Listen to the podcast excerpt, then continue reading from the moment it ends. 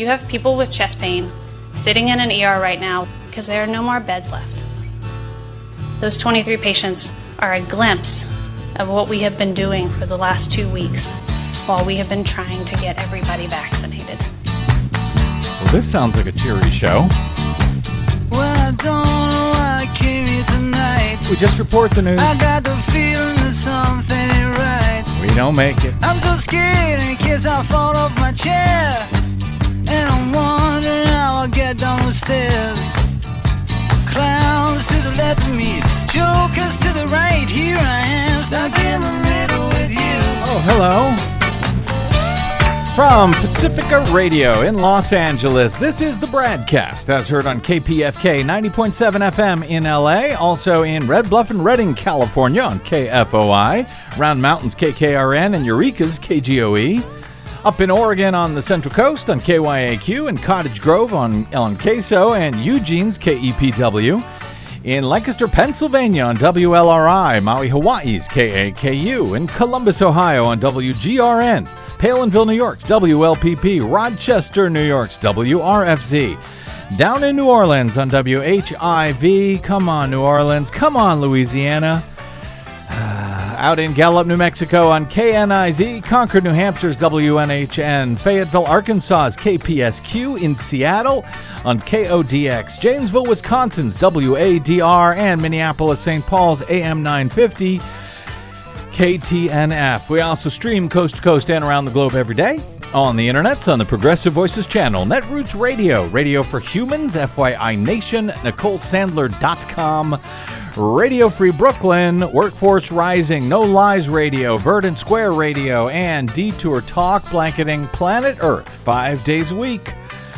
I'm Brad Friedman, your friendly investigative blogger, journalist, troublemaker, muckraker, all around swell fellow, says me from bradblog.com. Thank you very much for joining us today. And yes, we will get to Louisiana in a little bit, but uh, first, uh, New York. New York is um, going through some things today. is that a That would be a, a very um, vague way to put it. Yes. hi, Desi Doyen? Hi. Democratic New York Governor Andrew Cuomo sexually harassed multiple women and retaliated against one of them that spoke out publicly, according to a report commissioned by State Attorney General Letitia James released on Tuesday. James told reporters, quote, Governor Andrew Cuomo sexually harassed multiple women and in doing so violated federal and state law. The harassment included, quote, unwelcome and non consensual touching, according to the report, in addition to comments, uh, quote, of a suggestive and sexual nature from the governor. Investigators say that Cuomo harassed not only his own staff members, but other government employees, including a state trooper on his protective detail. The probe is part of a stunning downfall for the third term Empire State Governor, who is also being held accountable for uh, the, the uh, his handling of the virus and allegations of sexual harassment at the same time. On the virus, reporters found that an order he issued forcing nursing homes to accept COVID 19 patients uh, being j- discharged from hospitals last year contributed to the spread of the coronavirus among the state's most vulnerable. And then, apparently, he misreported the number of deaths in such nursing homes. Meanwhile, on the harassment scandal, the report released on Tuesday identifies 11 women that Cuomo is alleged to have harassed. In the case of the state trooper, Cuomo allegedly had her transferred onto his protective detail after meeting her at an event. Investigators found that Cuomo ran his hands across the trooper's body in several occasions and also asked her to find him a girlfriend. In the case of an unnamed executive assistant, Cuomo allegedly groped the woman multiple times. The woman had initially planned on keeping the alleged harassment secret, quote, to the grave, but decided to speak after seeing the governor say at a March 2021 press conference that he had never, quote, touched anyone inappropriately. The report documents the results of an 11 hour interview in mid July that Cuomo gave to investigators denying the allegations of impropriety, saying, for example, that the executive assistant initiated the physical contact and that he was, quote, more in the reciprocal business, he told them. The report, compiled over nearly five months, as the investigators found his responses, quote, contrived. The governor's blanket denials and lack of recollection as to specific incidents stood in stark contrast to the strength, specificity, and corroboration of the complainant's recollections, as well as the reports of many other individuals who observed. Uh, uh who offered observations and experiences of the governor's conduct, the report explains. Cuomo, the New York Times reported, lashed out at the interviewer during the session, accusing a private attorney deputized, deputized by James of being biased. He continued those claims during a videotaped response to all of this today, claiming that, quote, the facts are much different than what has been portrayed, and that he, quote, never touched anyone inappropriately or made inappropriate sexual advances and the prosecutor who was placed in charge of the probe was biased against him for some reason. Cuomo had previously urged those calling for his resignation, including nearly every prominent New York Democrat, including those uh, both in the U.S. House and Senate, to wait for the results of the investigation overseen by the Attorney General. But now that the findings are out, and damning, Cuomo is still insisting that he is not going anywhere. Whether that is true after President Joe Biden was asked at uh, an appearance today uh, whether Cuomo should resign, and Biden said yes. Whether it is true that Cuomo will not resign, still, well, that remains to be seen. The report also focuses on allegations made by Lindsey Boylan, a former Cuomo staffer and 2020 Democratic primary challenger to Congressman Jerry Nadler. Boylan was the first to blow the whistle on alleged harassment by Cuomo. Investigators found that uh, Cuomo took steps to respond uh, to those uh, allegations uh, with uh, a response that constituted, quote, unlawful retaliation. That included distributing to reporters confidential complaints against Boylan from her time as an aide. James's team found that Cuomo's conduct had gone on with impunity largely because he created an atmosphere where speaking out against him would be very, very difficult. The report described it as, quote, a culture within the executive chamber of secrecy, loyalty to the governor, and fear as well as the normalization of inappropriate comments and interactions by the governor. The report recounts a message that one female senior staffer left to herself about Cuomo's response to the initial inquiry. Quote, I'm disgusted that Andrew Cuomo, a man who understands subtle power dynamics and power plays better than almost anyone on the planet, is giving this loopy excuse of not knowing he made women feel uncomfortable. The message reads either he knew exactly what he was doing, likely, or he is so narcissistic that he thought all women wanted these kinds of questions. Crazy excuse, even to write it, the aide said. But no, as of now, anyway, Cuomo still says he will not resign, though there has been an effort, as I understand it, in the New York legislature to impeach him. Unfortunately, unlike California, there is no recall provision in New York State, which, uh, you know, th- those recall provisions are ridiculously being used against our governor, Gavin Newsom, right now. He faces a recall next month, ginned up by Republicans, despite being very popular, actually, among the electorate. And I got to tell you, while I'm old enough to remember the Me Too movement, when Democrats would resign from office for even the whiff of inappropriate uh, behavior, sexual behavior of some sort, even, by the way, even when they didn't appear to actually uh, be responsible for any. Just ask Minnesota's former U.S. Senator Al Franken.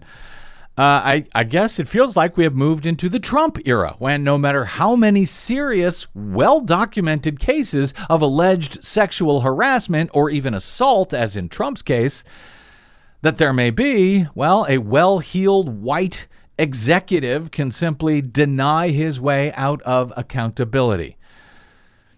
Or at least Cuomo is trying. We'll see if that holds up in New York. I, I don't know, frankly, how it can at this point.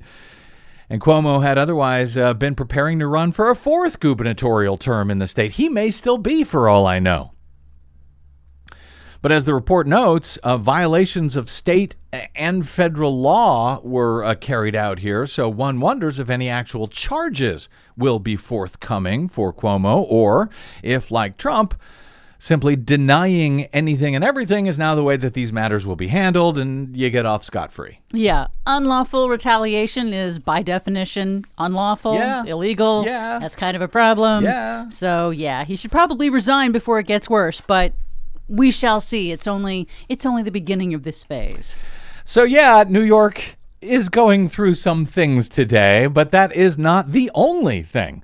I quickly referenced on yesterday's program a new article at bradblog.com by our legal analyst Ernie Canning looking at the legal case for whether COVID vaccinations could be made compulsory by state or federal officials if they so choose. Ernie's finding is that yes, they absolutely can do that, and that it absolutely is legal and constitutional to do so. In fact, un- it's settled federal law, as he describes it, going all the way back to uh, the, the the smallpox ep- epidemic back in 1905, and uh, back to the founding of this country. In fact, when General George Washington ordered inoculations for the Continental Army and Navy beginning in 1775. So, for those people who uh, who I've seen saying, "Oh, it would be."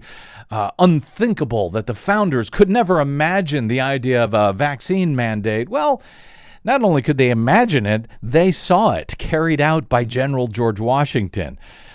Uh, you may not like it, but yeah, them's the facts. And while what New York City Mayor Bill de Blasio announced on Tuesday falls short of compulsory shots that mandate the vaccines, amid a deadly fourth surge of COVID happening right now in this country and in New York City, uh, his announcement will make it darn difficult uh, to do much in New York City without getting one's shots. New York City will soon require proof of vaccination for various leisure indoor activities at restaurants, gyms, performances. They will become the first major city in the U.S. to do so. Mayor Bill de Blasio made the announcement at a Tuesday morning press conference. The program, also known as the Key to New York City Pass, as he explained, will be implemented uh, beginning in mid August during a transition period before it will be fully enforced uh, the uh, the week of September 13. Vaccination has made the difference. This is the whole ballgame, everyone. So today I announce a new approach, which we're calling the Key to NYC Pass. The key to New York City. The key to NYC Pass will be a first in the nation approach.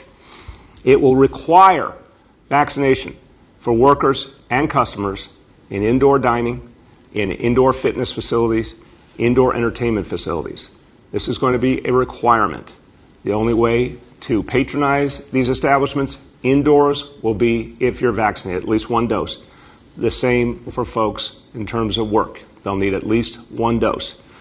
This is crucial because we know that this will encourage a lot more vaccination. We've seen it already.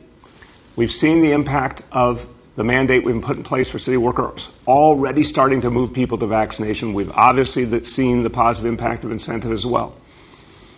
The goal here is to convince everyone that this is the time. If we're going to stop the Delta variant, the time is now. And that means getting vaccinated right now. This new policy will be phased in over the coming weeks. So we've been working with the business community, getting input. We're going to do more over the next few weeks. The final details of the policy will be announced and implemented in the week of August 16th. So over the next couple of weeks, getting more feedback, finalizing the policy, publishing it, and beginning to implement it. We'll then spend most of a month educating people, going out to businesses, receiving calls from businesses, answering questions and concerns, making sure everyone understands the new approach. And then on September 13th, during that week, we'll begin inspections, and enforcement. So we want to give businesses, big and small, a chance to get acclimated. We want to make adjustments based on their input. But this will move forward starting in the week of August 16th, and then full enforcement and inspection begins the week of September 13th, which is very pertinent because that's the first full week after Labor Day when we really expect a lot more activity in this city. Now, I'll tell you, we know those conversations with the business community are crucial. We've had a lot of them already. What we're hearing from so many folks in the business community is they understand it's time, but they need government to lead. That's going to help them to do what they need to do. Not everyone's going to agree with this. I understand that.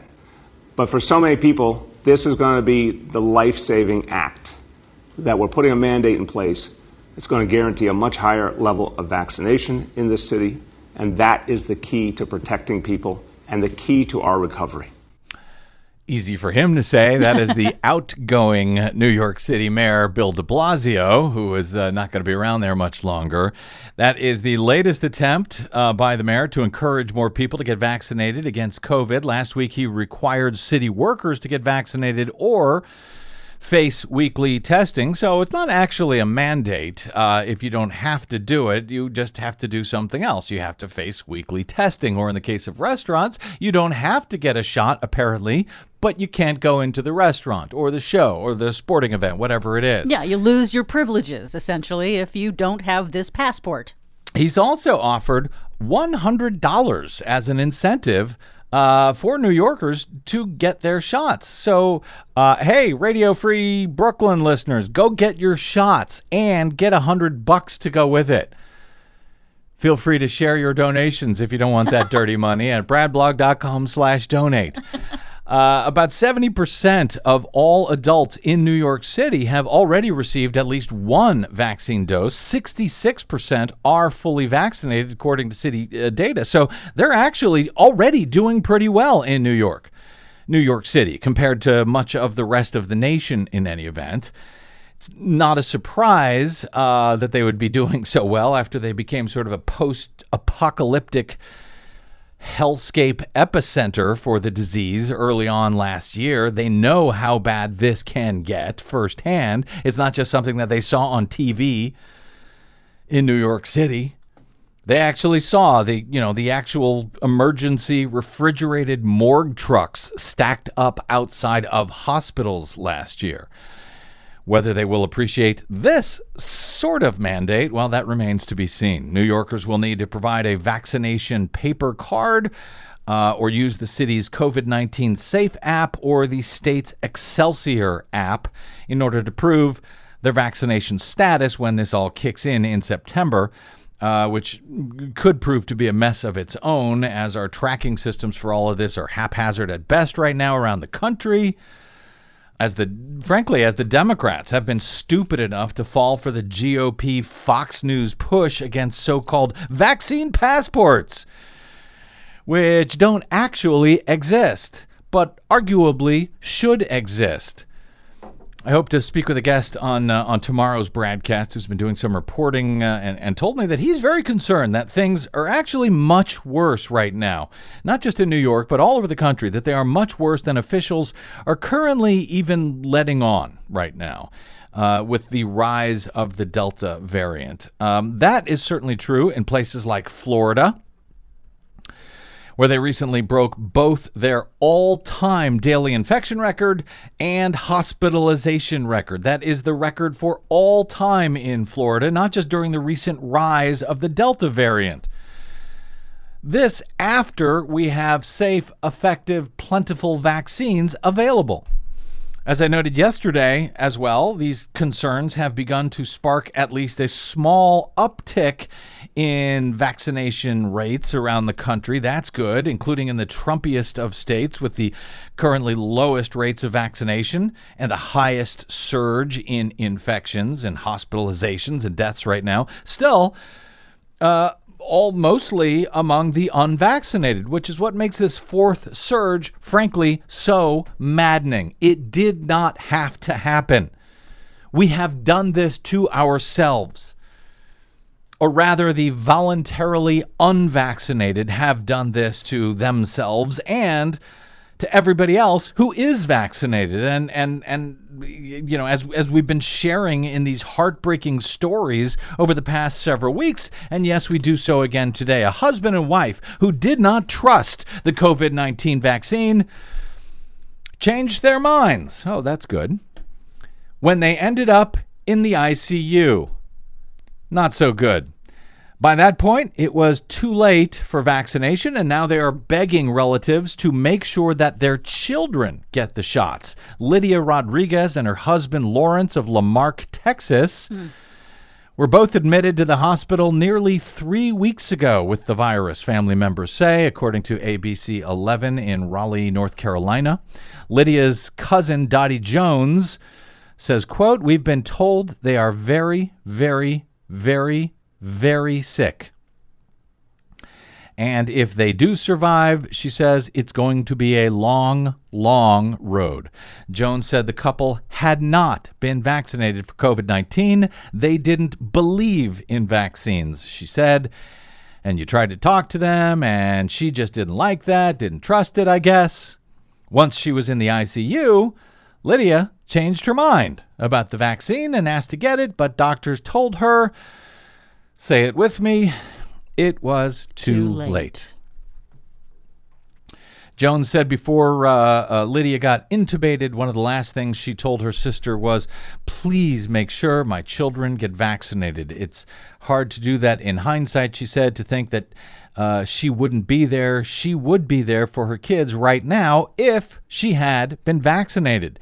Jones says she shares this uh, in in she shares all of this in hopes of other families not ending up like hers. She said, I'm just tired of the anti vax rhetoric that is causing, causing so many, like my cousin and her family, to not get vaccinated. As Lydia and Lawrence remain in the ICU on ventilators, Jones and other family members are helping with the Rodriguez's four children. Four children. A uh, GoFundMe site has been set up to help with medical costs and bills because, you know, it's Texas. Yep. So good luck with that as well. Our hearts are just broken, said Jones. We hurt for the kids, we hurt for them, and we just want them better and home.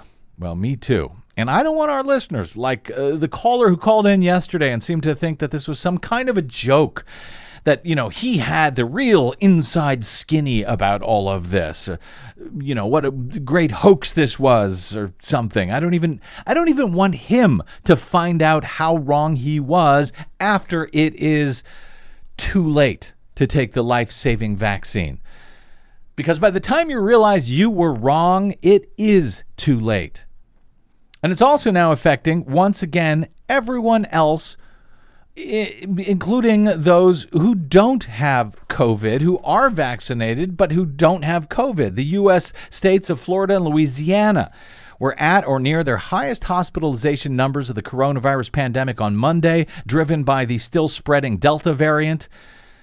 As one doctor warned of the darkest days yet, more than 10,000 patients were hospitalized in Florida as of Sunday, surpassing that state's record.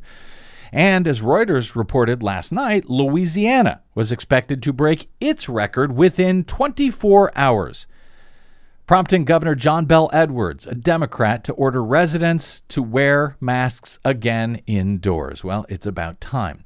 At a news conference with the governor in Baton Rouge on Monday, Dr. Catherine O'Neal, chief medical officer, of Louisiana's largest hospital, Our Lady of the Lake in Baton Rouge, delivered a dire report on the situation hitting that state's hospitals. She warned that the surge of patients seriously ill with the COVID Delta variant are crowding out patients who are not infected with COVID. This is like deja vu all over again. It's incredible that we are doing this to ourselves, even now, even now that there is a miracle drug that largely could put a stop to all of this. But they're crowding out patients not infected with COVID due to the inaction of those who will not mask up and will not get vaccinated. When I left the hospital earlier, there were 23 patients on the board waiting for a transfer into our hospital for an ICU bed. Those are the ones that I looked at first. There's no reason to even look at the med surg beds. They're never going to get here. But you look at every single one of those ICU beds and you spend all day trying to figure out how you can staff another one. Those are 23 people sitting in an ER somewhere. Many of those ERs are not attached to a hospital at all. There is only an ER physician. Many of those ERs are attached to a hospital that does not have a critical care doctor or a subspecialty cardiologist or a subspecialty surgeon. You have people with chest pain sitting in an ER right now where their families sit in the waiting room and they are wringing their hands and they're calling everybody they know. Do you know somebody who works at the lake? Can they get me in? Do you know somebody who works at Ochsner? Can they get me in? And they will do that for days. And that patient will lose muscle, they will lose years of their life, but they will stay in that ER because there are no more beds left. Those 23 patients are a glimpse of what we have been doing for the last two weeks while we have been trying to get everybody vaccinated. And it's not helping enough because it's not happening fast enough. And when you come inside our walls, it is quite obvious to you that these are the darkest days of this pandemic. We are no longer giving adequate care to patients. That has also stopped. And you heard from each of these physicians that we no longer think we're giving adequate care to anybody because these are the darkest days of the pandemic. How do I get those patients to this hospital? How do I open beds? Vaccination is going to get us there, but it will not get us there fast enough, and we will lose our friends and our colleagues because of it. But if we put on our masks, as we've done through the last several surges, we will see a decrease in hospitalizations again, and that will give us time for the vaccinated to work. Those who got vaccinated in the last two weeks already have protection, and I doubt that I will ever see them in our hospital due to COVID 19. And if you get vaccinated today and you mask up, I doubt that I'll ever see you. Yesterday, I drove down 190, which is one of my favorite drives. And we got to see um, some rice being cut, which uh, my father's a farmer, so that is one of my favorite scenes. We drove behind some people who were driving motorcycles, and it was the end of the day, so it was tolerable. We drove past some kids who uh, were on their four wheelers, looked like they were having a great time. Usually, that is an incredibly enjoyable drive, and all I could think about was that I have seen people in four wheeler accidents and motorcycle accidents and farming accidents in the last two weeks who sat in their ERs in their small towns. Those are my people. Those are your family members. And when they get maimed today, they're not coming to a trauma center because there are no more beds. We have 67 empty beds in our hospital because we can't find any staff. We have a federal unit on the ground who usually I meet at the PMAC during a hurricane, but now they're inside our hospital and we can't even open beds with them because so many of our staff are out with COVID 19. We are out of things in our pocket to open beds. We need you to open our beds for us. Please do that by getting vaccinated today, which will help us open beds in the next several weeks, and by putting your mask on today which will help us open beds soon. How soon? I don't know. We've never used a combination of masking and vaccination. We've always had to shut down other things, and we're not going to do that this time. We're going to ask you to vaccinate and to mask instead.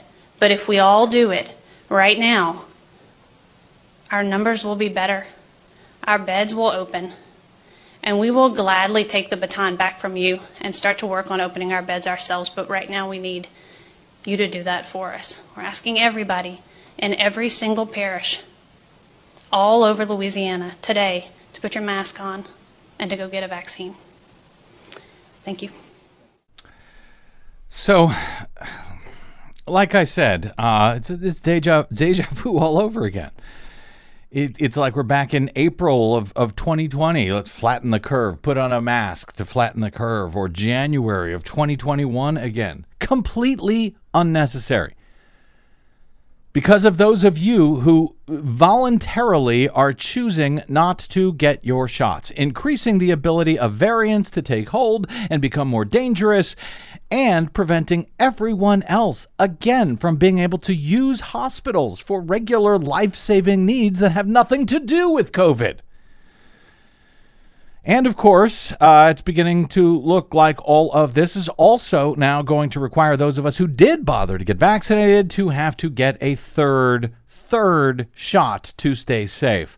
Laurie Garrett, an excellent longtime Pulitzer Prize winning science reporter, reported at Foreign Policy magazine over the weekend. The world has fought many battles against the novel coronavirus since January 2020, losing more than 4.2 million people and vanquishing some of its spread. But the war, she writes, is still raging and will do so for a long time. I predicted early last year, in a best case scenario, that we would face a 36 month battle before COVID 19 could be considered under human control. We are only now in month 19, she writes. Sure enough, the U.S. is again awash in virus, with the incidence of new COVID 19 cases having soared 131% in the third week of July alone. To be clear, she says the vaccines available work well but it's likely that waning vaccine efficacy, coupled with a stubborn one fifth of the adult population refusing any immunization, has opened the door for the dangerous mutant Delta variant of SARS CoV 2 to wreak havoc among the vaccinated and unvaccinated alike. That's why the U.S., she argues, is going to need a third dose of the mRNA vaccines. For the nation's older population, she reports, the triple play is already overdue, she says. She quotes Stanley Plotkin, considered the godfather of vaccinology, saying, quote, I don't just I don't see the virus just disappearing.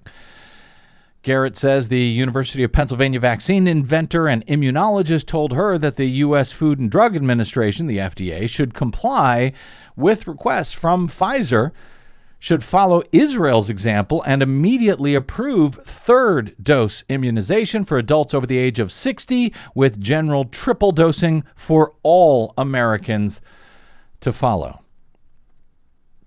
Evidence, she reports, now points in an alarming new direction, suggesting that fully vaccinated individuals can carry the Delta variant in their noses and mouths, shedding in some cases just as much virus to infect others as do unvaccinated infected individuals. Moreover, in the absence of fully effective vaccination of better than 75% of adults, a society may act as a herd of walking petri dishes, cultivating immune escape mutant forms of SARS CoV 2, that is, mutants that evade existing vaccines. Urgent action is required, she says, from the FDA, the CDC, and their counterparts in Europe and Canada and other parts of the world that have already wi- widely administered vaccine. She argues, based on her detailed reporting and recommending the usage of masks while necessary, she says, is no longer enough. The message must be that if you hadn't had a second shot, it's time to start planning to get a third. Now, I don't know, of course, if she's right, but she has a record of knowing what the hell she is talking about Yes. on this stuff. Uh, but again, even though the vaccinated will pay a price for this, the blame should fall on the voluntarily unvaccinated. As respectful as I try to be with them, given how so much of this is not actually their fault because they have been so purposely disinformed and manipulated by so many who absolutely do know better but do not care. TPM's Josh Marshall over the weekend cited an opinion piece by Leana Wen, a physician and former public health commissioner uh, in Baltimore, who's been a prominent public voice during COVID. Wen's argument uh, in this piece is essentially this, writes uh, Josh. Yes, there seems to be new data that vaccinated people can transmit the virus, but the vast majority of transmission is still being done by the unvaccinated. So, why are the vaccinated being asked to mask up again when they clearly are not the main problem? Wen writes the vaccinated are not a major source of spread. Even if every vaccinated person puts on a mask, that's not going to solve things when the vast majority of transmission is by the unvaccinated.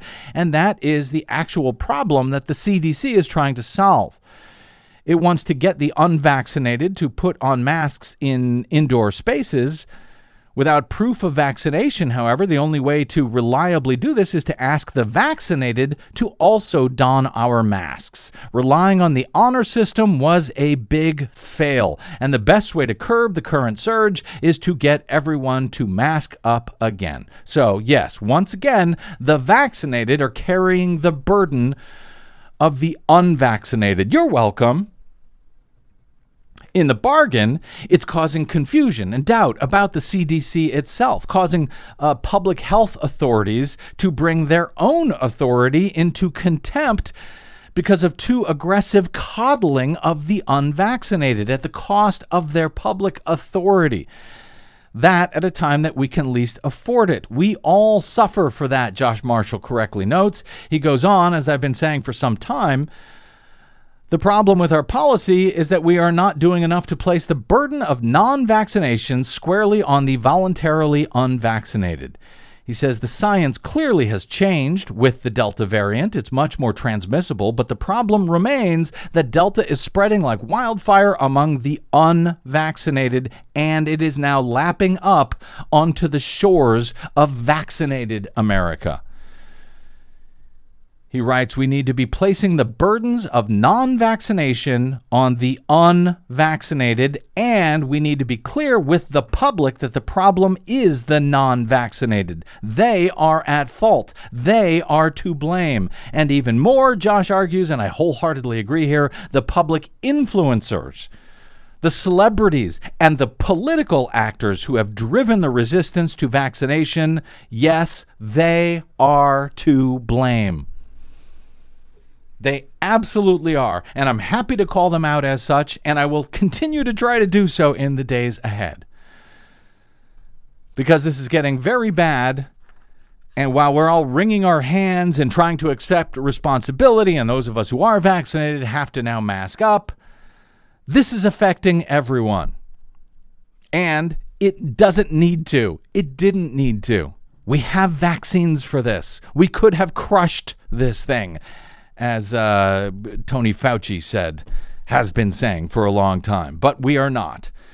And there are certain people to blame the people who are not vaccinated and the people who are hoaxing them into believing they should not get vaccinated. All right, quick break here, running long. Uh, hopefully, a change of topic here. I can't promise it'll be any more fun. Though there is a green news report ahead, and that, uh, as uh, Desi once said, is like a bunch of monkeys having a bunch of monkey fun, or whatever she said. Something like that. All that straight ahead on the BradCast. I'm Brad Friedman.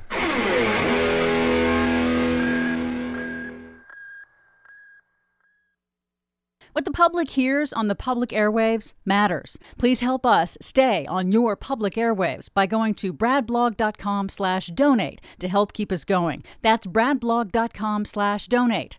And thanks.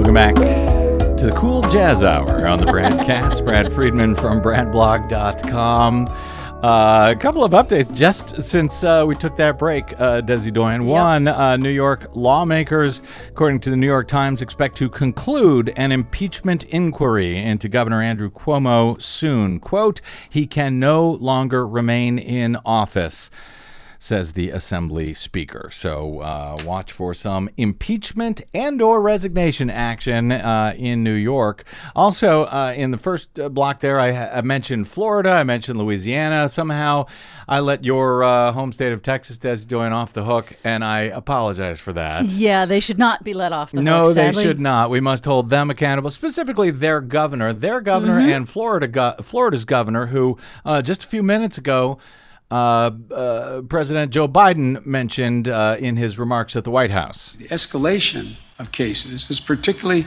concentrated in states with low vaccination rates. Just two states, Florida and Texas, account for one third of all new COVID 19 cases in the entire country.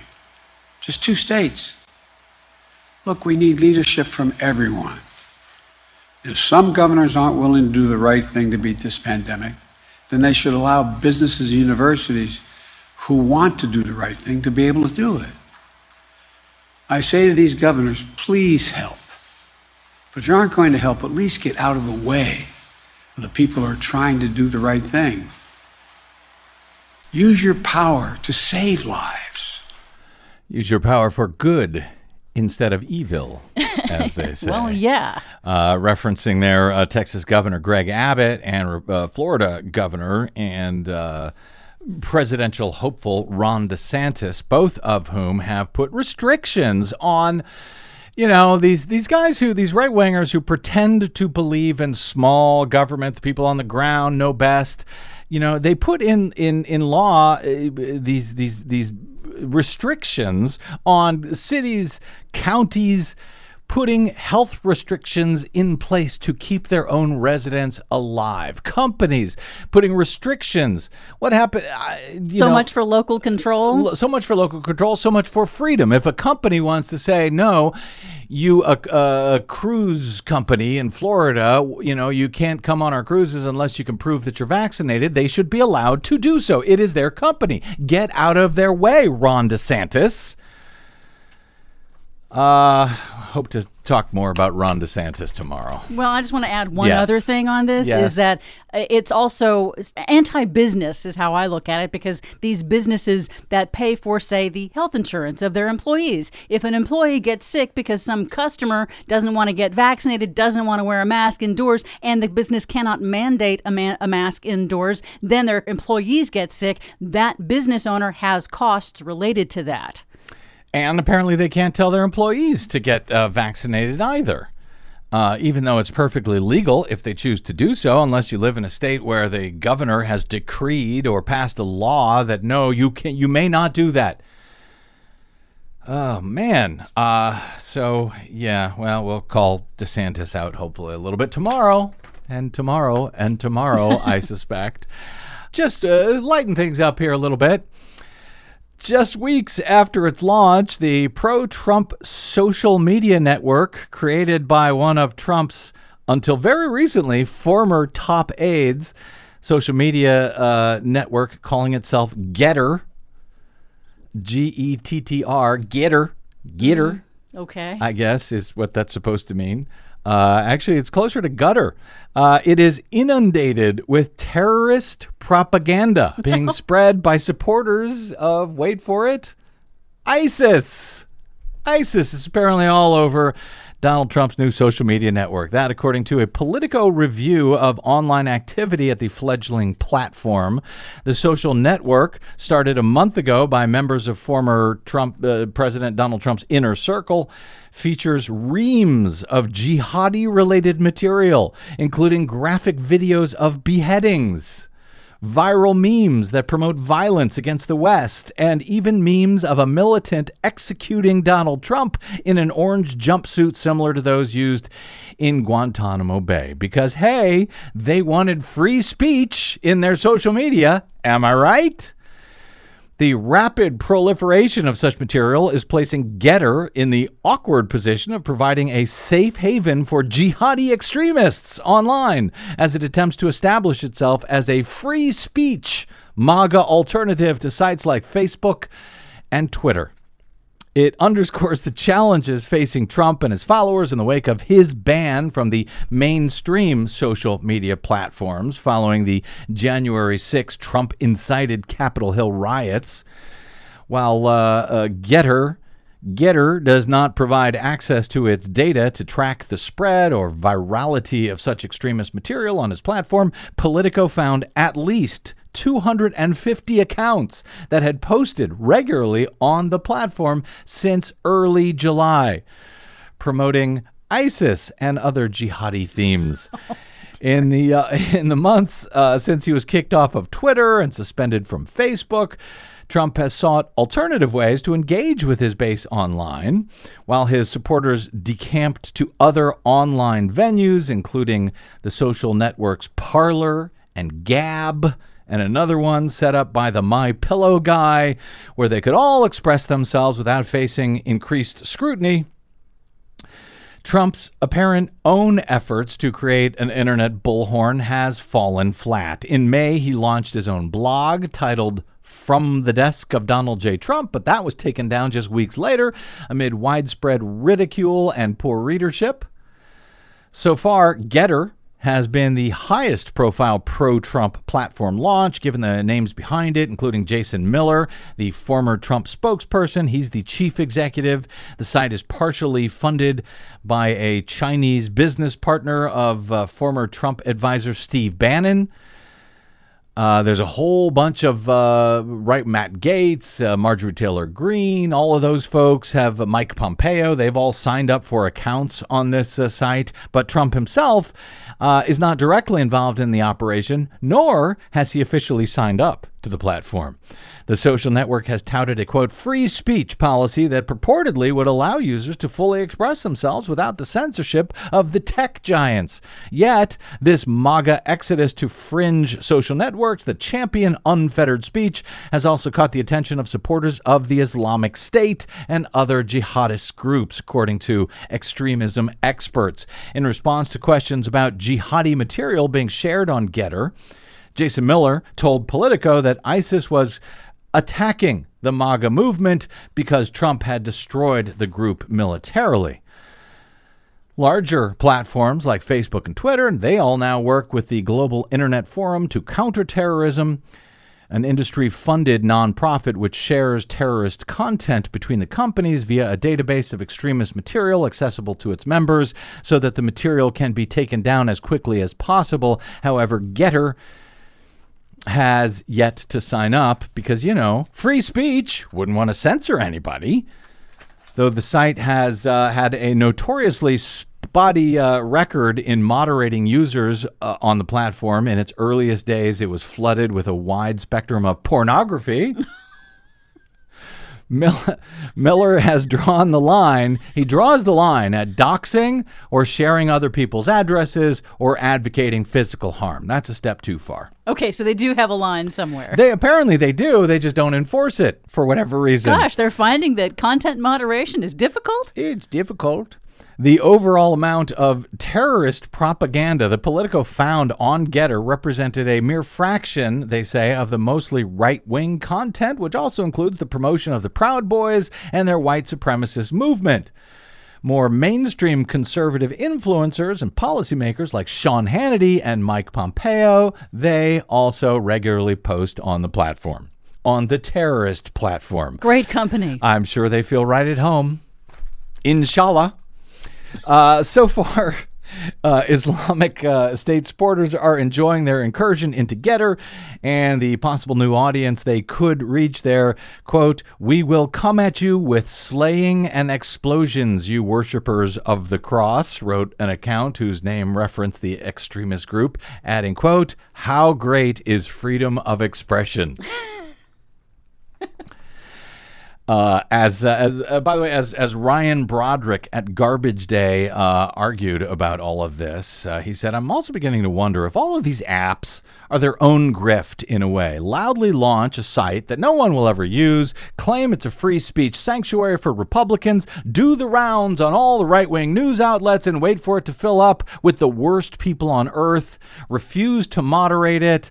And wait for Apple to ban it from the App Store, and then you can go back to the right wing news outlets and screech about liberal cancel culture impacting your ability to share uh, pornography with white nationalist flat earthers or whatever. And still make your payday throughout that entire time. It's all about the payday, ain't it? That's all it's about. That's all it ever has been about. By the way, go check out Jane Mayer's new piece at New Yorker on the uh, on the scam behind the Arizona pretend uh, audit theater and how it's all the same money, all the same groups, all the same billionaires, all the same billionaires uh, who are doing all of the PR for it, the legal work for it. They're, they're even in the Arizona State Senate now. They've gotten themselves election, uh, elected. It is all one great big grift. God bless America. Quick break, and we're back with Green News Report on the BradCast. I'm Brad Friedman.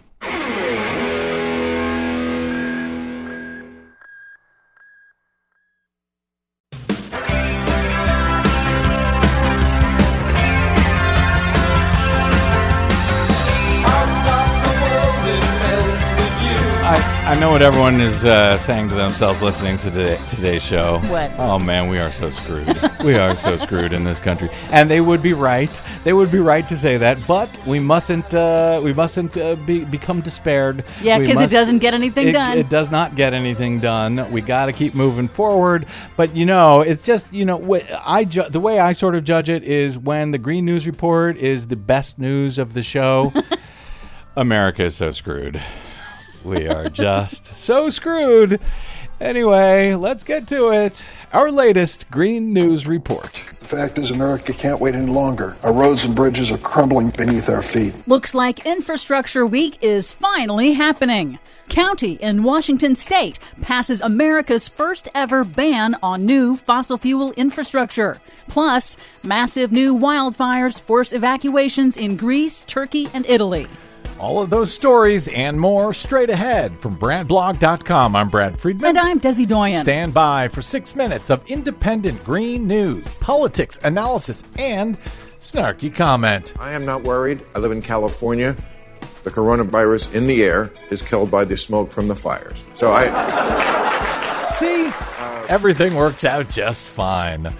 This is your Green News Report.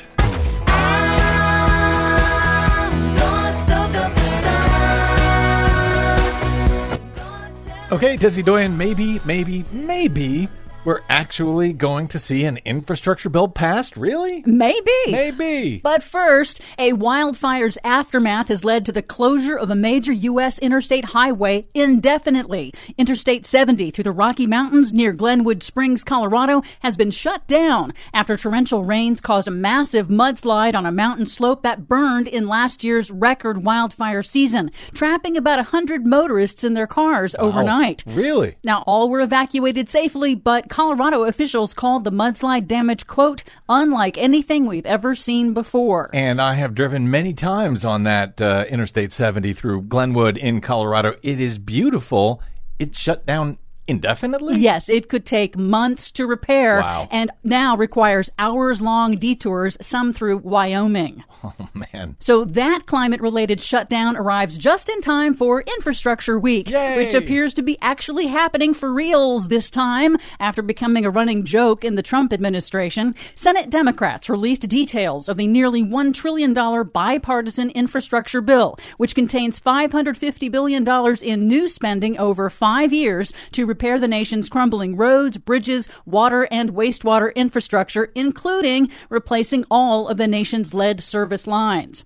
Environment related provisions include billions in funding for passenger rail and public transit, an electric vehicle charging network, all electric school buses, cleanup of Superfund and brownfield sites, transmission lines and modernizing the electric grid, carbon capture technologies, advanced battery research, drought mitigation, and coal mine cleanup and reclamation. This is a big deal, and it's the smaller of the two infrastructure packages they're talking about. Yes, if this bipartisan bill attracts 10 Senate Republican votes to win passage, it would constitute the largest investment in America since the 1950s. However, Republican Senate Minority Leader Mitch McConnell on Monday indicated that Republicans plan to drag out the process. Uh oh. Our full consideration of this bill must not be choked off by any artificial timetable that our Democratic colleagues may have penciled out for political purposes. Well, too bad. Take as long as they want. Chuck Schumer is not letting them go home for their August recess until they pass this bill. Now, remember, this is separate from the much larger $3.5 trillion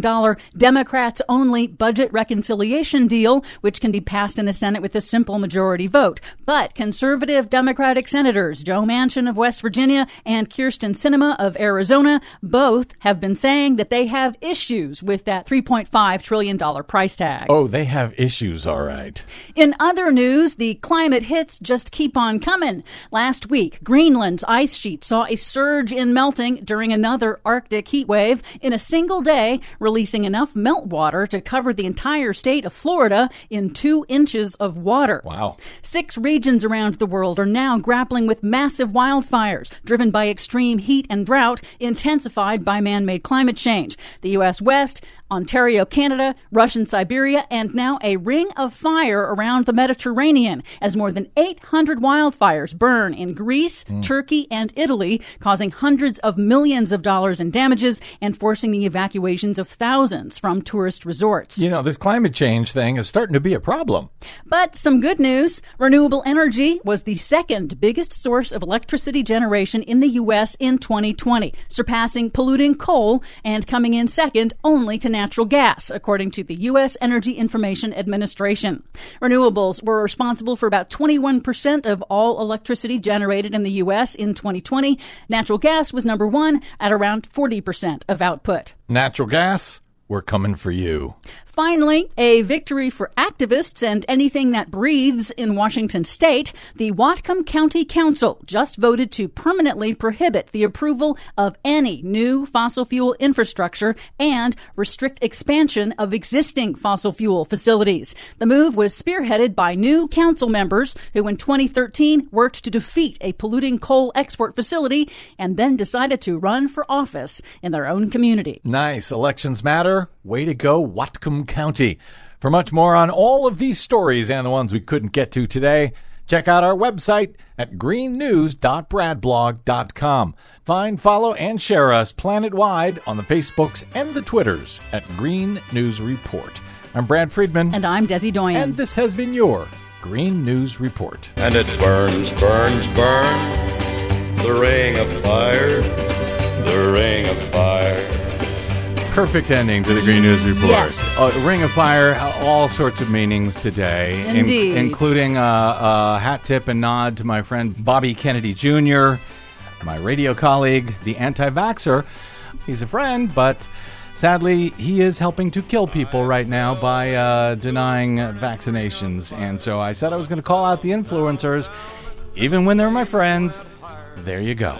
All right, we got to get out. My thanks to our producer, Desi Doyen, to all of you for spending a portion of your day or night with us. It is always appreciated. It is always an honor.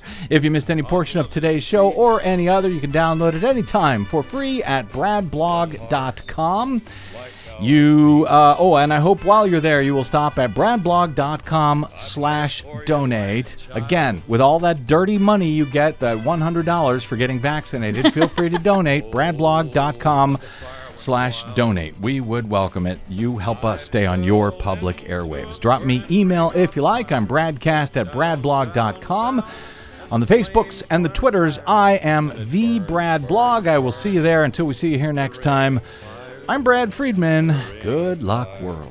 I fell into a burning ring of fire.